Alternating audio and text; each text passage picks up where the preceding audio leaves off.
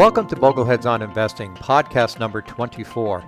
Today, our special guest is Dr. Wade Pfau, a professor of retirement income at the American College of Financial Services. Dr. Pfau is the author of three books and over 60 articles on how you can get the most out of your retirement savings.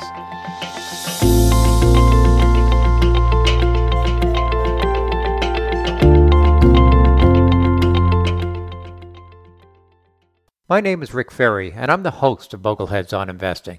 This episode, as with all episodes, is brought to you by the John C. Bogle Center for Financial Literacy, a 501c3 nonprofit organization, and can be found at boglecenter.net.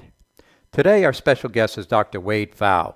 Dr. Pfau is the program director of the Retirement Income Certified Professional Designation and a professor of retirement income at the American College of Financial Services.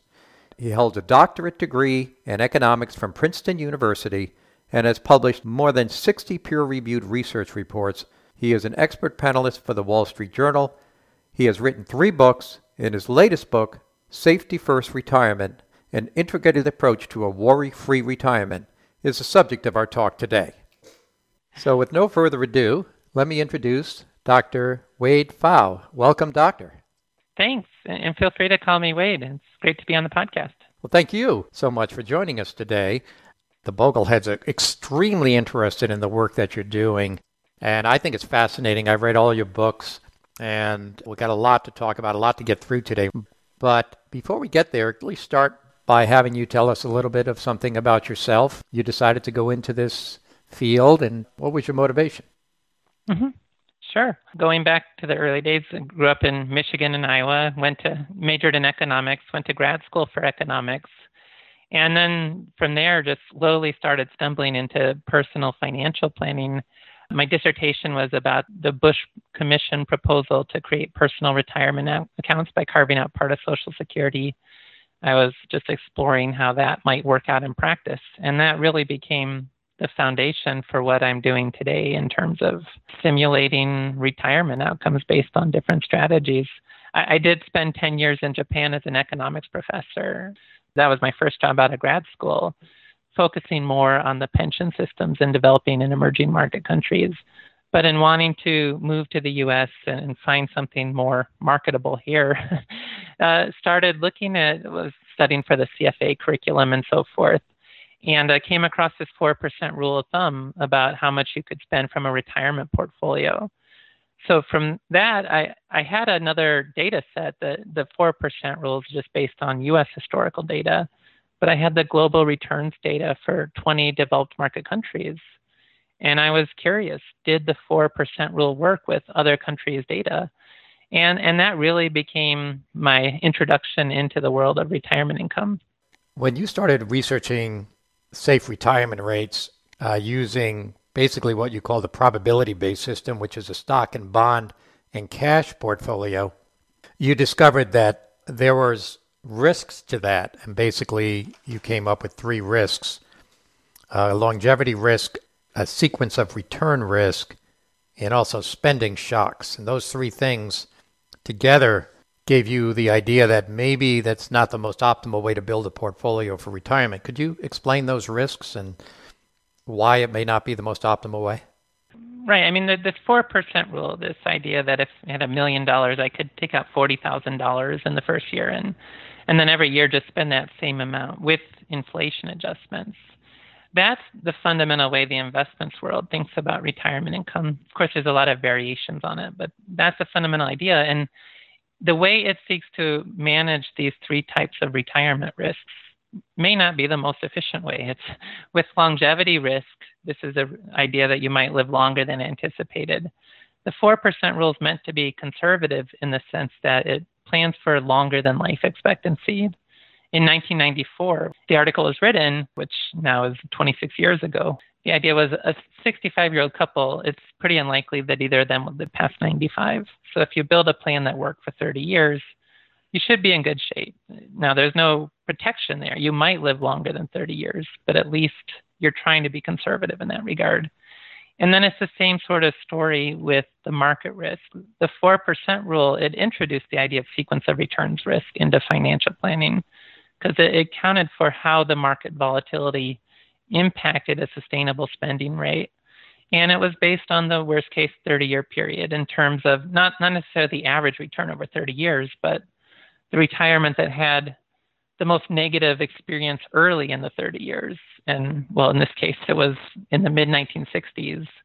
Markets do great after about 1982, but it was still this worst case scenario through the sequence of returns risk. But you try to spend conservatively, that your plan will work in the worst case 30 year period from history. And so people who are comfortable with it are comfortable with that being an appropriate way to manage the, the market risk and the sequence of returns risk based on a, a worst case historical experience. And then the spending shocks. So these are, well, I've got my baseline retirement budget. I want to spend the $40,000 a year, but I may have surprises along the way with long term care, big healthcare bills, different types of events that can happen.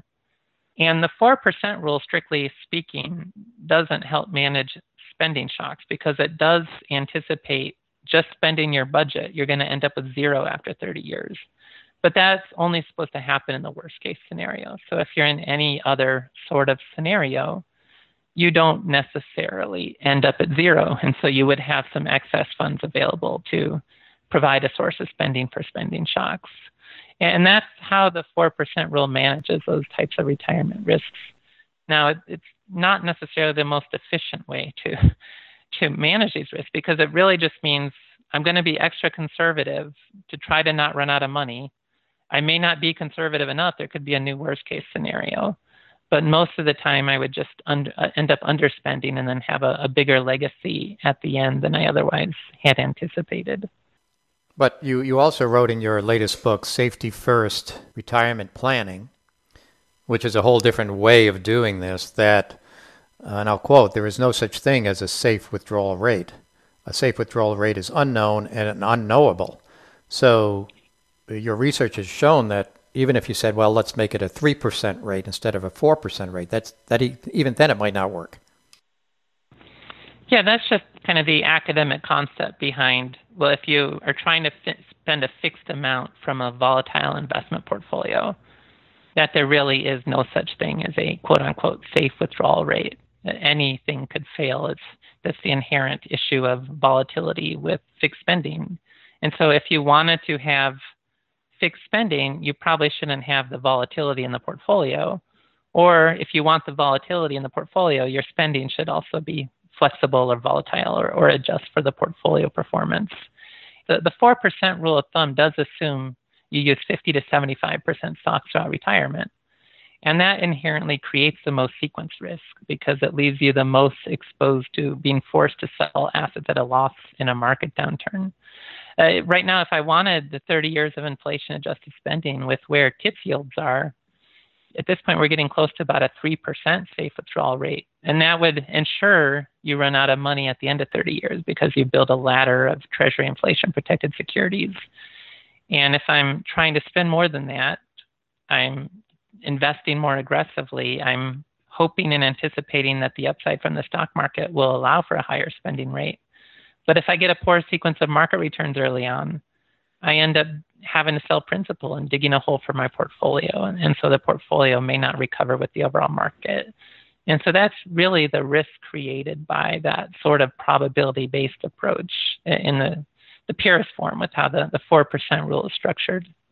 And your solution to this is what's called a safety first retirement approach, uh, which would also feed in basically annuities and life insurance and perhaps reverse mortgages uh, and other types of assets into the portfolio to try to mitigate uh, the longevity risk. So, in a broad sense, could you talk about the safety first retirement planning approach?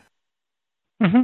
So, and, and to just be clear, I know some bogleheads take issue with which are can be expensive assets to use. Annuities, we know, life insurance, reverse mortgages, all can have significant costs attached to them.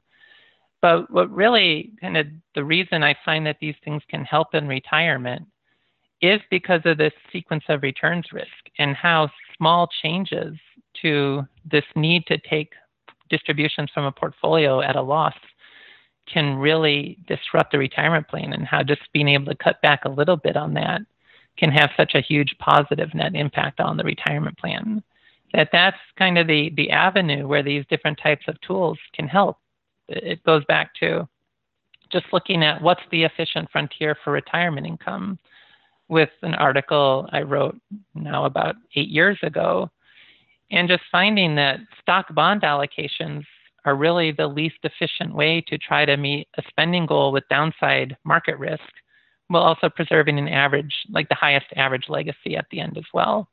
That if you basically shift from bonds to income annuities, so that, I mean, an income annuity is a, effectively a bond portfolio held by the insurance company, but rather than paying coupons for a fixed number of years, they pay for the lifetime. It's they hedge your longevity risk. If you end up living to 110, they pay you until you're 110. Now, if you end up only living to 70, they don't pay you until you're 70.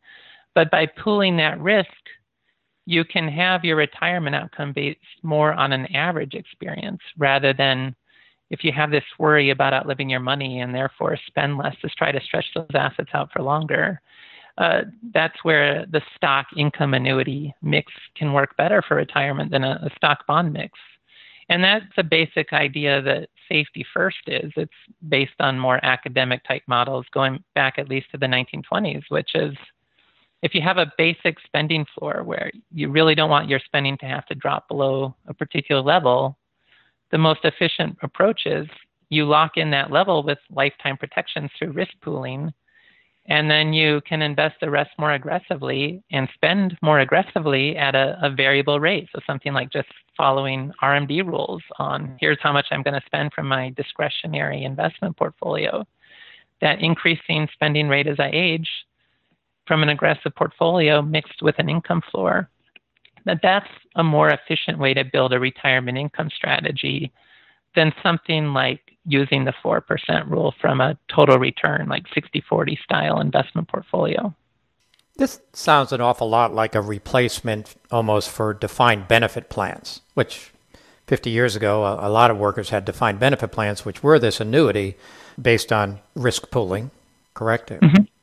And so people had this money coming in for the rest of their life.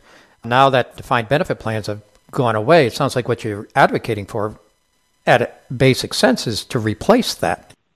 Yeah, yeah, and and Moshe Milevsky even calls it like pensionize your nest egg. That's the idea with with Social Security and with traditional defined benefit pensions. We do get risk pooling, and with a defined benefit pension, the longevity risk is pooled. Some workers don't live as long as other, and some live longer, and also market risk is pooled because the insurer, assuming they select the correct average, they based outcomes on an average rate of return. That some people would have been better off on their own with their own sequence of returns, others would have been worse off. But that market risk over time gets pooled. And so a defined benefit pension, it pays your pension based on an average market performance and based on it's a formula linked to your work history versus in a defined contribution pension where if you're investing that in a market portfolio you're now fully taking on the market risk of your specific sequence of returns. And if you're going to do systematic distributions and not use any sort of annuity, you're then also taking on that longevity risk. So, indeed, uh, annuities just provide a way to create that pension with that risk pooling that if you had a defined benefit pension, you would have been getting that way before. We're not talking about everybody here. We're, I think that the target market for what you're talking about are, are people who ordinarily would have had, say, a defined benefit plan. We're not talking about people who have $10 million and only spend $150,000 a year, correct? Uh, well, I mean, to some extent, correct. But at the end of the day, it's still the same sort of idea that anyone, now they, they're not going to run out of money, clearly.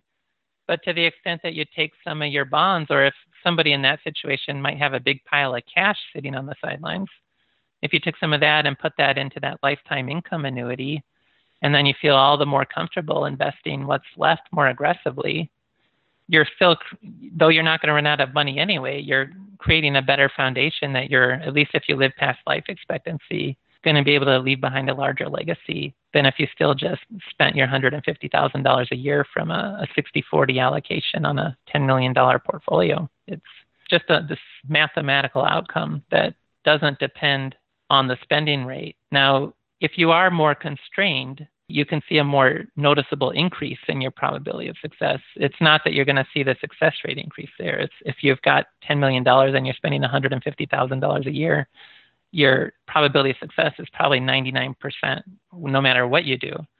But still, in terms of legacy, it's what's the most efficient way to build the retirement strategy. And in that regard, using bonds to fund the retirement budget is really the least efficient way you can approach things. I did a little math to take a look at if my wife and I uh, decided to take a million dollars and uh, annuitize it at age 62. I am 62 and she's 60. Went to the website that you recommended, which is what's the website? ImmediateAnnuities.com. ImmediateAnnuities.com. Okay, not a plug for immediate annuities. We are non-commercial.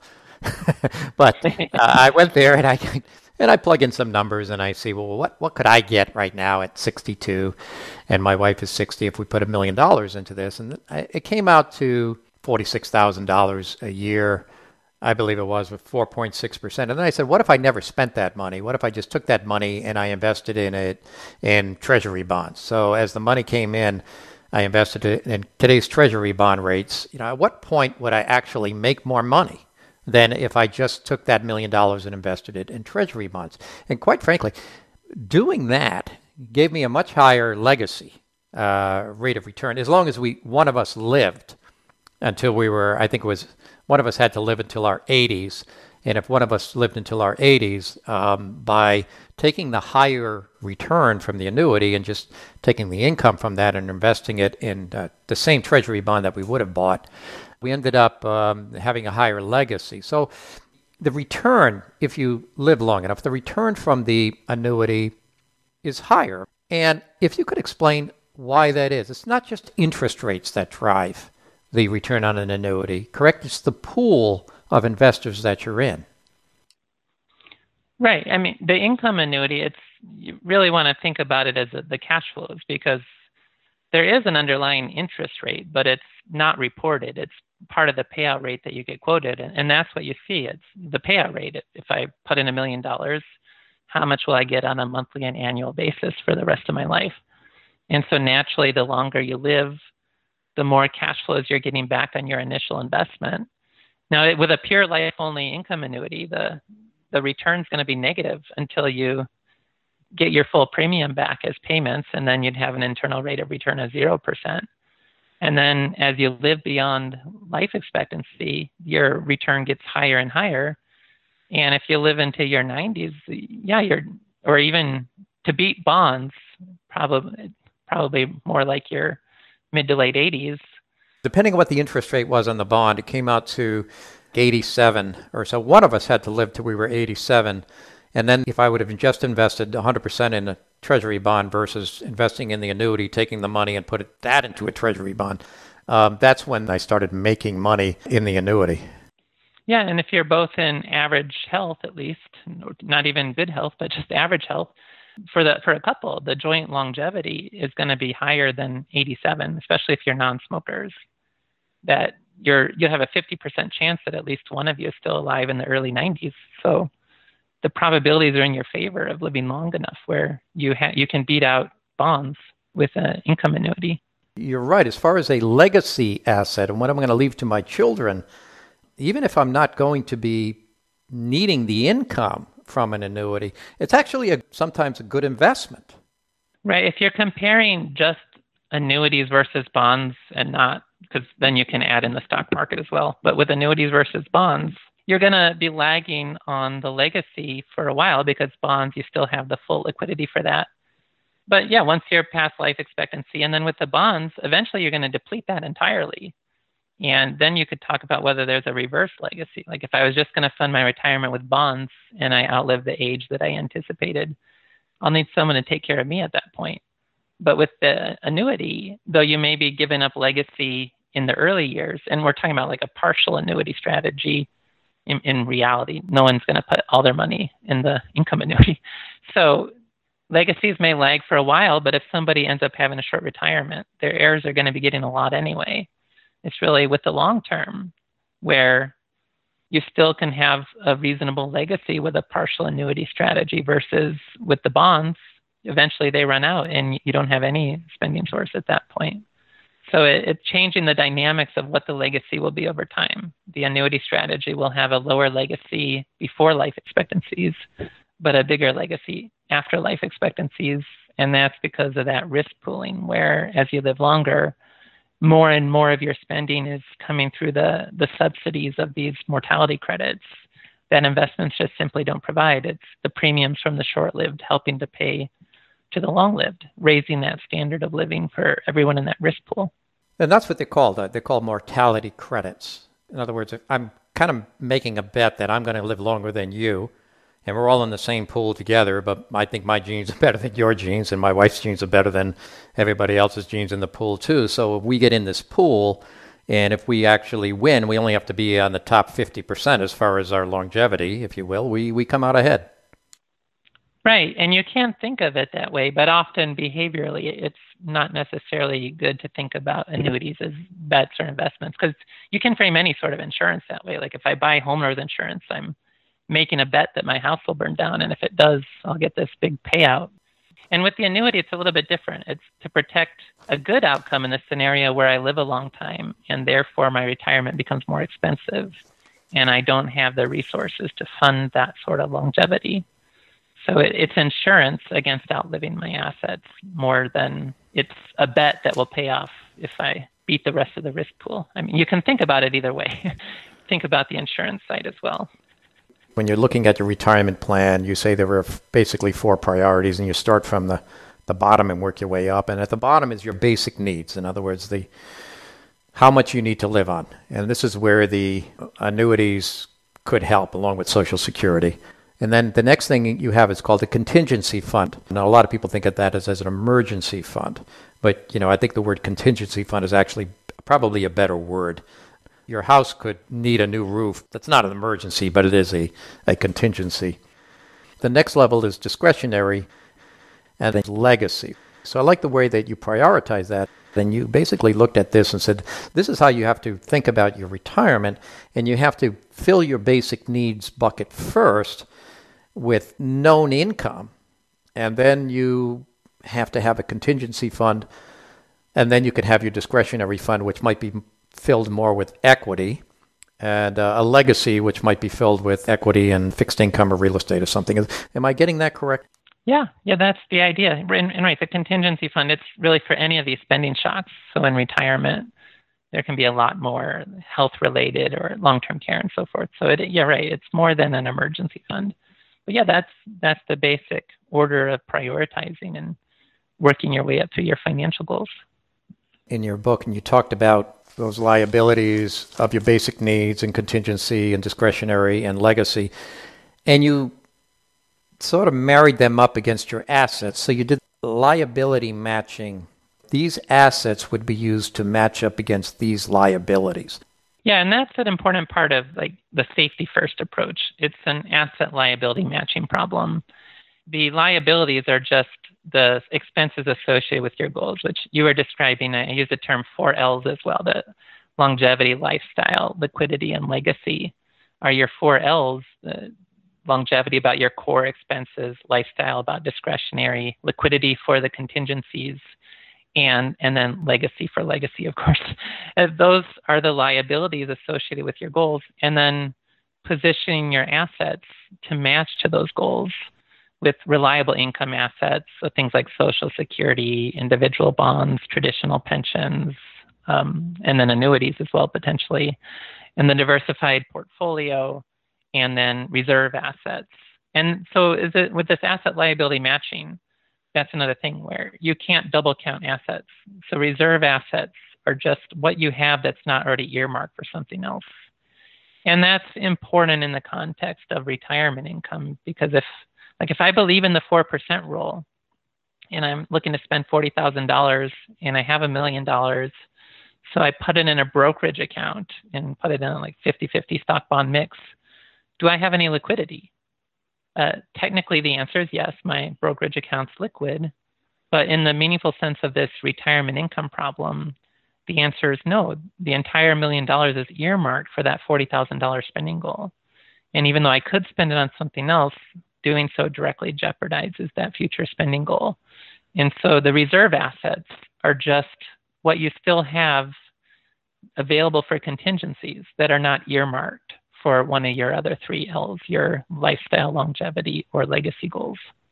Okay, well, now we're going to dig into all these different insurance products because they are they can be very simple or can, they can be very complicated. And in your book, you go through them all, and some of them, believe me, could when I especially when I got to the variable annuity, uh, it got to be uh, extremely complicated, and I don't know how how anybody could keep this in their head. Difficult, but let, us go ahead and move on to the different types of annuities because you talk about them all in the book. And uh, you know, there's the basic uh, immediate annuity, deferred annuity, uh, getting into a whole life policy. If, if, you could go through the you know the pluses and minuses of each one of these types of annuities, that would be great. Yeah. So uh, on the annuity side, the spectrum would be uh, the simple income annuity, so single premium immediate annuity or deferred income annuity. Those would be uh, those are fixed annuities. They're on one side of the spectrum in terms of the most guaranteed income, but the least or no liquidity and least or no generally no upside exposure. And then as you move along the spectrum from that end towards the other end, it's going to be the fixed index annuity and then the variable annuity. So the fixed index annuity is in the middle, where it is a fixed annuity, but it's deferred. You haven't locked up your money with it in the sense that you still have access to the funds. And they're generally based on some sort of like a financial derivative strategy. That's where you can read about how people can create their own fixed index annuity return structures. They can't create the mortality credits if you have a guaranteed living withdrawal benefit but it's generally you have principal protection because the insurance company buys enough bonds to protect your principal. And then with what's left over, they buy some call options to give you some exposure to the upside. It's like the, the very basic level of, of how they work. So downside protection with some upside exposure and with a guaranteed living withdrawal benefit can provide that lifetime income. And especially with the tax deferral, they their, their returns could be competitive with a bond portfolio after taxes. And then you've got moving along the, the variable annuity at the other end, which would generally then have the least downside protection. You can have the guaranteed lifetime income, but it would generally be lower than what an income annuity or a fixed index annuity would provide. But the most upside potential with the ability to invest in an underlying asset allocation and in sub accounts that are not the same as mutual funds, but they're the annuity equivalent of mutual funds. And then also the liquidity as well, where you, because it's a deferred annuity, you still ha- can tap into and, and get access to those funds if you wanted to get them back and take them out of the annuity. So that's the spectrum income annuity, fixed index annuity, variable annuity. And, and where you end up on that spectrum really just depends on that trade off between the most the most income in the worst case scenario versus maybe less income in the worst case scenario, but the most potential for a higher income if markets end up doing well. You recommend that if people are going to buy a an immediate annuity that they should first not take social security, delay social security. Oh yeah, yeah, that's an important point because step 1 of thinking about annuities is delay social security because delaying, especially for, for the high earner in the couple, the spouse might start sooner. Uh, delaying Social Security age 70, that the delay credits that you get from doing that were based on the situation in 1983 when people were not living as long, when the, the assumed real interest rate was 2.9% instead of the negative territory that it is now. And so the implied benefit of delaying Social Security, if you think of if I delay Social Security, the benefits I give up become a premium for at least the difference in, in benefits. The the benefit increase I get at 70, that's a really high assumed payout rate, much higher than any commercial annuity could provide. And so it'd be really inefficient to start Social Security, Security at age 62 and then also buy an annuity. First, delay Social Security to 70, then figure out what's going to be your income gap at that point, and then think about the annuity from there. I kind of think of it in many ways as if you're going to go buy an immediate annuity that you are trying to beat the pool, you know, you're trying to be in the 50% that outlives the rest of the pool, that you have other people in the pool who are thinking the same thing. They're healthy and you know they think that longevity is going to beat the pool. So everybody who's in that pool is you know I think probably more healthier than say the average person out there. But that's not the mm-hmm. case with Social Security. I mean, everybody's in the pool. So if you're healthier, delaying seems to me to be the best option. Oh yeah, yeah, absolutely right. The, with annuities, there's adverse selection that those who have a feeling they're more likely to live longer are more likely to buy the annuity. But but right, Social Security is based on the aggregate U.S. population, and so to the extent there, there's all these factors that are correlated with longevity. Some people, because they have more of a long-term focus, and this is going to be a lot of bogleheads. They just higher education, higher income levels, saving and accumulating more wealth that ultimately they're going to have uh, a longer average lifetime than the average American. So that's even speaking stronger to the idea of delaying Social Security because your likelihood of living beyond the break even ages is all the more greater than the average person. And generally, it's once you get past age 80, you benefit from delaying Social Security. And 80 is well below life expectancies for almost anyone who's going to be listening to a podcast about retirement income. But it, I mean, there's going to be accidents or, or illnesses that happen randomly on occasion, but the average person listening to this type of podcast will live dramatically longer than the average American. And that's even a stronger case for delaying Social Security and for annuities. You also talk about another type of uh, insurance, which is called whole life. Normally, you know, out there in the world, is stay away from whole life. But what you're saying, and you're making the argument that this could actually be a good option for people. Yeah, that, that's what I found in doing my simulations. And just to be clear, so I'm I'm still a little bit young to be buying the annuities. I anticipate doing that, but still in my early 40s. But after doing this work on whole life insurance, and I am at the right age, so I, I found it so compelling I did get myself a big whole life policy. I know bogleheads generally don't like it, but it's not about whole life versus the stock market. This is about as a replacement for bonds. The, if you just think about the cash value as an alternative for taxable bond investments, it can be competitive in that regard. The, the simulations I do, they start at somebody who's still either 35 or 40 years old, and they decide they need life insurance pre retirement. Then they think about do they buy term and invest the difference, or do they buy whole life insurance, which is going to have a much higher premium and is going to reduce the amount they have in their investment accounts, but then lays the foundation for then having different strategies for retirement income and comparing, well, what what sort of approach where I'm going to have a limited amount of savings each year and I can allocate that between investments, term insurance, and whole life insurance what can lay me the best foundation to get the most spending and legacy in retirement and finding there were a number of different ways that whole life insurance can fit into that puzzle to support more income and or more legacy in retirement and i found it compelling enough to actually kind of begin implementing this for myself uh, it's we just had the discussion about the annuity that the simple income annuity often has the most downside income.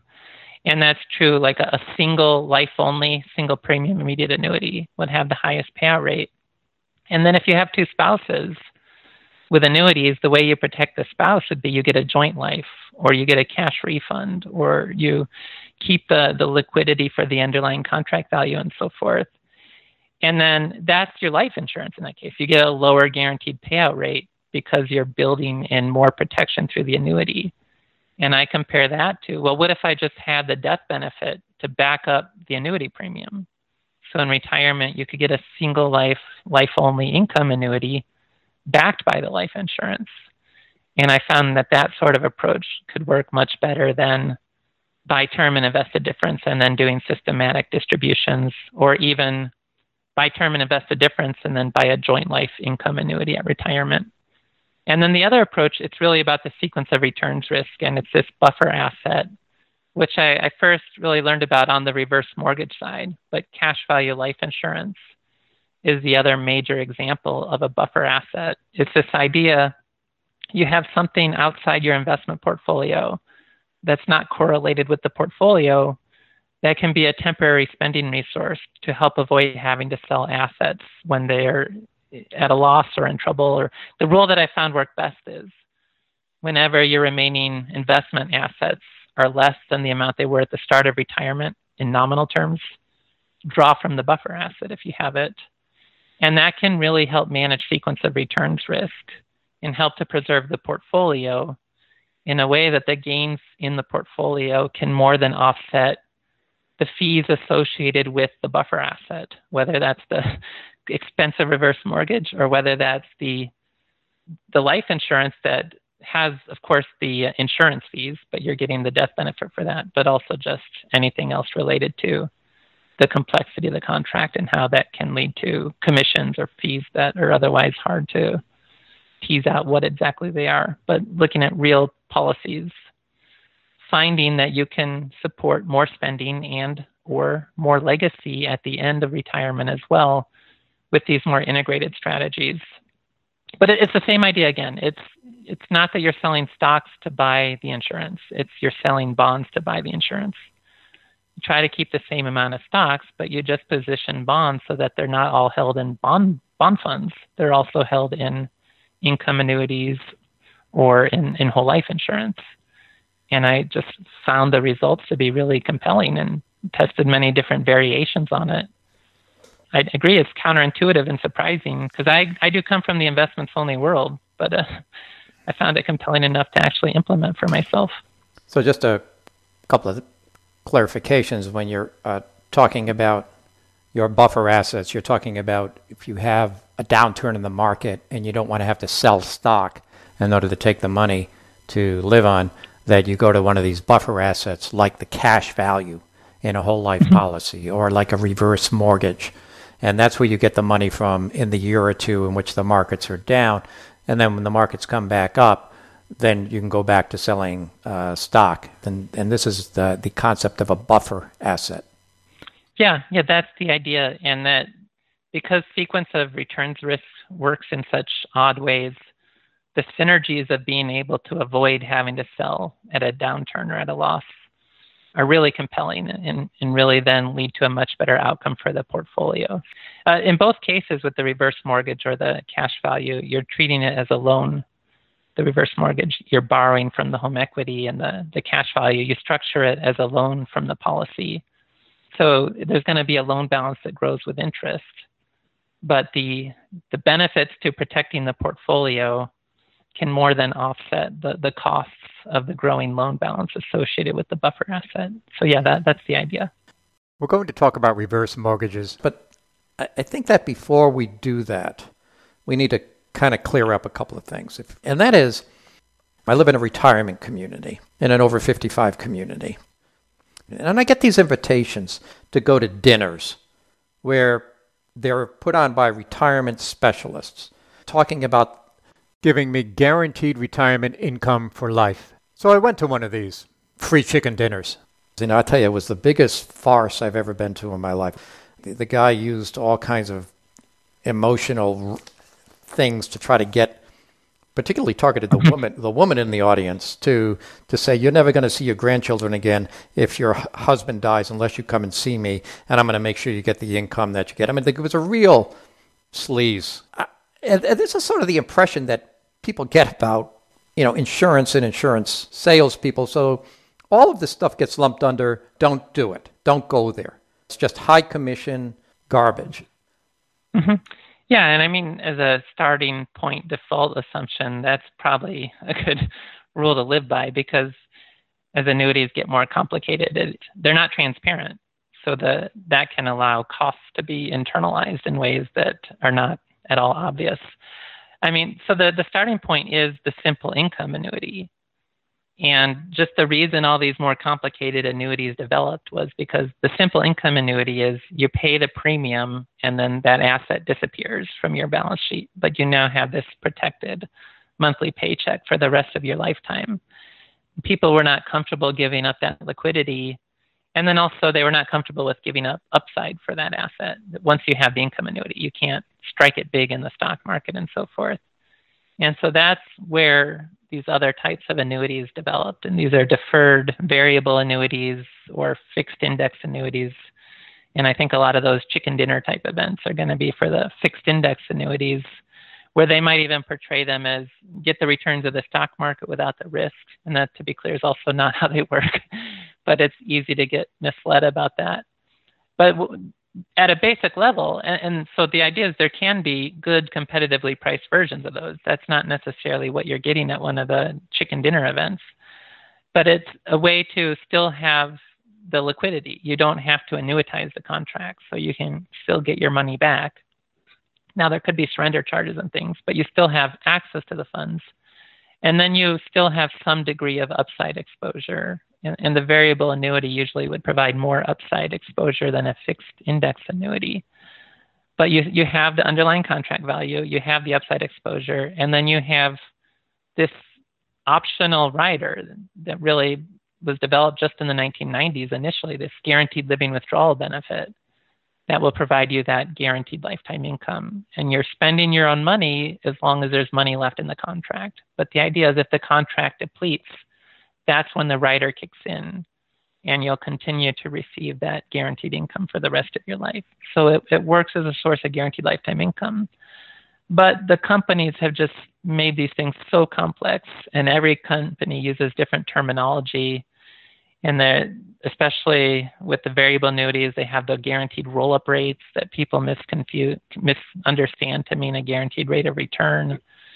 And, and so the point of those two chapters in the Safety First book was to just try to step back and describe how the annuities work so that if somebody's thinking about them, they at least know the basic underlying structure and know what questions to ask and know what they need to understand to determine if that's the right type of product for their situation. But yeah, I mean, otherwise, the default is you, you do want to be quite cautious. You know, to me, the transparency of, say, an index mutual fund here's the fee, here's what you get, here's the performance of the index, here's the performance of the fund. It's very clear. Even if you're doing, uh, you know, treasury bond, here's the interest, this is what you're going to get. You know, here's the bond. If you go to a bank and you buy a CD, this is the annual percentage rate that you're going to get. This is for how long. If you turn it in early, there's a penalty. And it's all very simple and very clear. And a lot of people can figure it out and, and on their own, and they'll end up buying index funds and CDs and you know keep keeping it simple. But when it comes to insurance, boy, things can get really messy. I mean, how do you know you're working with an agent who actually cares about you? Well, that, that's a good question, and since I'm not actually involved in selling insurance, the, these kinds of more practical issues, uh, it's a good question that I don't necessarily have a good answer for because you can't just go by on who has the nicest personality or who's a member of your church and so forth because those a lot of people can use these types of civic organizations to gain trust in inappropriate ways. Um, so yeah, I mean, I don't have a good answer. I, I think you probably want to just do more, re- especially like bogleheads who are more involved in this process, do the research about the actual annuity products themselves figure out what annuity is right for you, and then just as necessary, use an agent to get what you want rather than having to rely on that agent to give you the proposals about what they want to sell you. I guess would be the, the real starting point with that. But do you, do you see why there's a kind of an aversion to doing the whole concept of the safety first? Not, not that it wouldn't work. It all sounds good, and I'm sure that there are good companies out there to do it.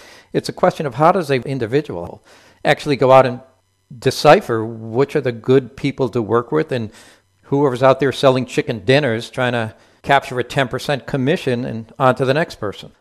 Makes it very difficult to say adopt your strategy, which probably should be adopted by more people. So the question is, the process of how you actually ferret out all this stuff out there and actually come up with what is the way in which you do this. Mm-hmm. Yeah, and probably like staying away from those chicken dinners is a, another sound bit of advice. But increasingly, the annuities are now being offered on a like a fee only basis where they they don't pay commissions, and so the traditional financial advisors who don't accept commissions and who just charge a fee from their clients to provide the advice are able to offer annuities to their clients as well. And with the, the fee only version, since it doesn't bake in a commission, it can have lower fees and, and also even perhaps not have surrender charges or at least have dramatically lowered surrender charges as well. But yeah, your, your point's valid that it's hard to know who you can trust in the world of annuity purchasing. Let's talk about another buffer asset that you mentioned a few times now called a reverse mortgage, which you wrote a book about. In fact, it was your first book. You wrote it in 2016. Some of the rules and regulations have changed since the book has come out. So, could you go over reverse mortgages and how reverse mortgages could work into this whole retirement plan? Right. So it's it's another tool that you can have as part of the toolkit. And indeed, as people were starting to really figure out the value of reverse mortgages, and it was possible to set one up for $125 in some circumstances.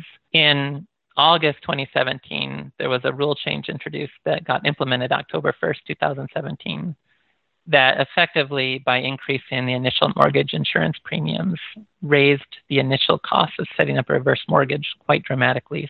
I wasn't planning to do it, but I had to like write a second edition of my book to redo all the analysis under the new rules found the new rules did weaken the case for reverse mortgage, but didn't completely overturn it. So the, the second edition of my book accounts for today's rules. And, and it's the same idea. If you can be strategic and you open the reverse mortgage and then use it strategically alongside the investment portfolio in any number of ways, it can help lay a foundation for a better retirement outcome in terms of either supporting more spending and or the same spending but having more legacy at the end of retirement as well, where legacy in that case would be what's left in your investments plus the value of your home minus the loan balance due on the reverse mortgage, where it's the buffer asset, same as we were just talking about with life insurance. That you have the reverse mortgage line of credit and it's growing over time and it's it can't be canceled or frozen. And then rather than having to sell from your portfolio at a loss in a troubling time, you could tap into the reverse mortgage as a source of funds. Again, it's proceeds from a loan, so it's not taxable income. It doesn't show up as part of your adjusted gross income, and it can provide that bridge for spending. You could also just set it up as a contingency fund as a way to have liquid contingency assets for any sort of spending shock. So there's a lot of ways reverse mortgages can be used. Wade, a lot of these uh, ideas seem to make sense. What stops people from doing it? Uh, in terms of annuities, there's this whole academic literature about the annuity puzzle, just trying to explain why people are not comfortable with annuities, and that we've talked already about the lack of liquidity and upside potential in a traditional income annuities. Another thing is just people they they view it as the gamble, like we discussed, that if if I buy the annuity and then I die early, the insurance company wins at my expense and people aren't always comfortable with that. That's not strictly how the annuity works. It's it's a long lived in the risk pool that that win at your expense rather than the insurance company. But that that can certainly be an impediment. And so there are things as well like charitable gift annuities where you can usually the payout rate would be less with a charitable gift annuity because it's trying to build in something for the charity. But in that case, you can frame it more as well, the charity would win at my expense rather than the insurance company. So that, that can be a potential solution to that annuity puzzle. Could you explain what a charitable gift annuity is? Mm-hmm. It's a way for charities to receive charitable contributions from individuals, but to link that as well to a, a lifetime income. Now, charities have different approaches. The, the safest approach for the charity is they take your gift and they purchase from a commercial insurer an annuity for you to pay you. But because they're offering a lower payout rate than a commercial annuity, uh, they're able to then keep part of that as a gift the riskier way for a charity to manage that would be to actually become an insurer themselves, so to speak, and to pay out the annuities through the the collections that they receive.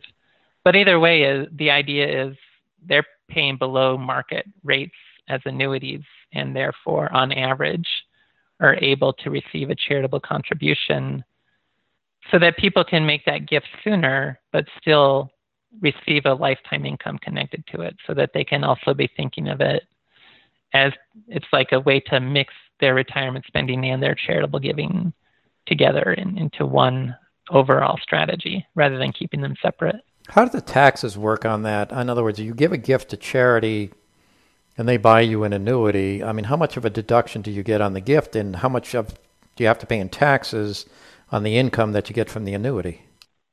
Well, you're not going to necessarily get the full tax deduction right away. I, you probably do want to indeed talk to a CPA to make sure that you're getting all those specifics right. Because indeed, part of a charitable gift annuity payment can be taxable income. Yeah, and as we talk as well about this annuity puzzle and kind of why don't people seem to like annuities, another idea that's been offered is it's been called the Scrooge McDuck effect. Yeah, from the the old cartoons. He loved to jump into his money bin and swim through his money and it was like people want to see their money. They they may not have a money bin like Scrooge McDuck but when they look at their portfolio statement if they see a lot of funds they feel wealthier and if you purchase an income annuity you can lose that phenomenon the the annuity has a present value of its lifetime future payments and that can be substantial but that's not usually reported anywhere anywhere and so people may feel poorer after purchasing an income annuity because it, instead of having this pot of assets to look at, they do have a valuable asset. They just don't get to see it and they they don't appreciate it as much for that reason. Let's jump into one topic that you talk about a lot that is not insurance related, and that is using TIPS in a portfolio. Well, so interest rates are very low now, but that's true across the board. Uh, if you're going to hold individual or if you're going to hold bonds in retirement, I think, yeah, the case for TIPS would be much stronger than for traditional treasuries. But at the end of the day, I don't just simply know how many different types of bond holdings a, retiree needs. I would lean more towards using that income annuity approach instead. But yeah, I mean, it's if you want inflation protection, TIPS and I bonds are the bonds that can provide that to you. Let's end with uh, what you call the Retirement Research Manifesto, where you have eight points. You put this in the beginning of all your books. And I just want to go through them with you and you comment mm-hmm. quickly on each one. The first one is play the long game. Uh huh. You occasionally hear somebody say, Oh, I don't need a retirement plan. I'm going to be dead by 70. And that's not really the way to think about retirement planning. You've got to assume you're going to live a long time. That's the foundation of how we mostly think about retirement, but it's just important to have that reminder. Uh, number two, don't leave money on the table. The idea there is to just be efficient with your planning. And there's so many parts of retirement income where a small short term expense can lead to a big long term benefit. And that's what I mean about not leaving money on the table in that regard. Use reasonable expectations for portfolio returns. I think that one's really important. A, a, lot of financial planning software just plugging in historical averages for everything, assuming bonds are going to average 5 or 6% returns when we see interest rates in the neighborhood of 1%. You've got to be realistic, and especially with sequence risk. Uh, which leads into number four be careful about plans that only work with high market returns? So much of the simple stuff you'll see online is assume an 8% rate of return and this or that happens.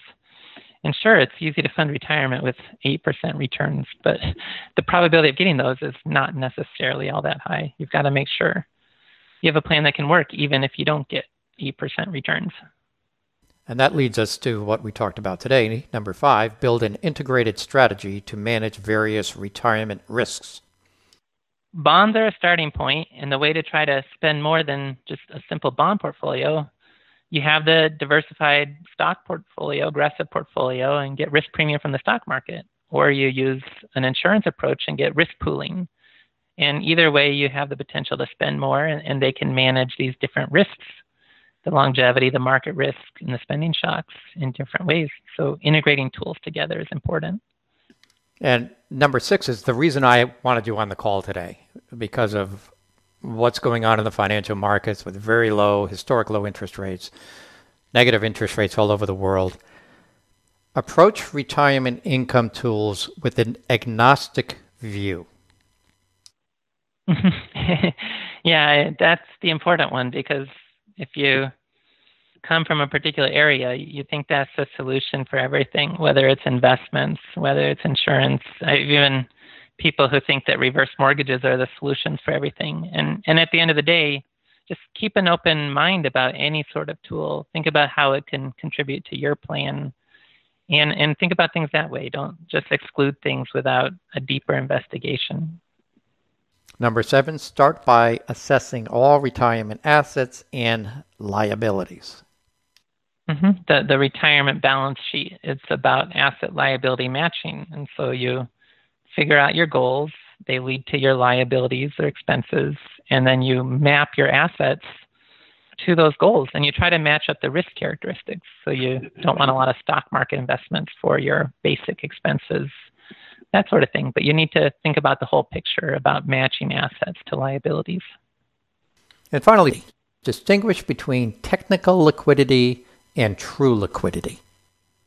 An investment portfolio can be technically liquid, but with asset liability matching, if I believe in the 4% rule and I have a million dollars and I want to fund $40,000, that money, though technically liquid, is not true liquidity. It's earmarked to meet my future spending.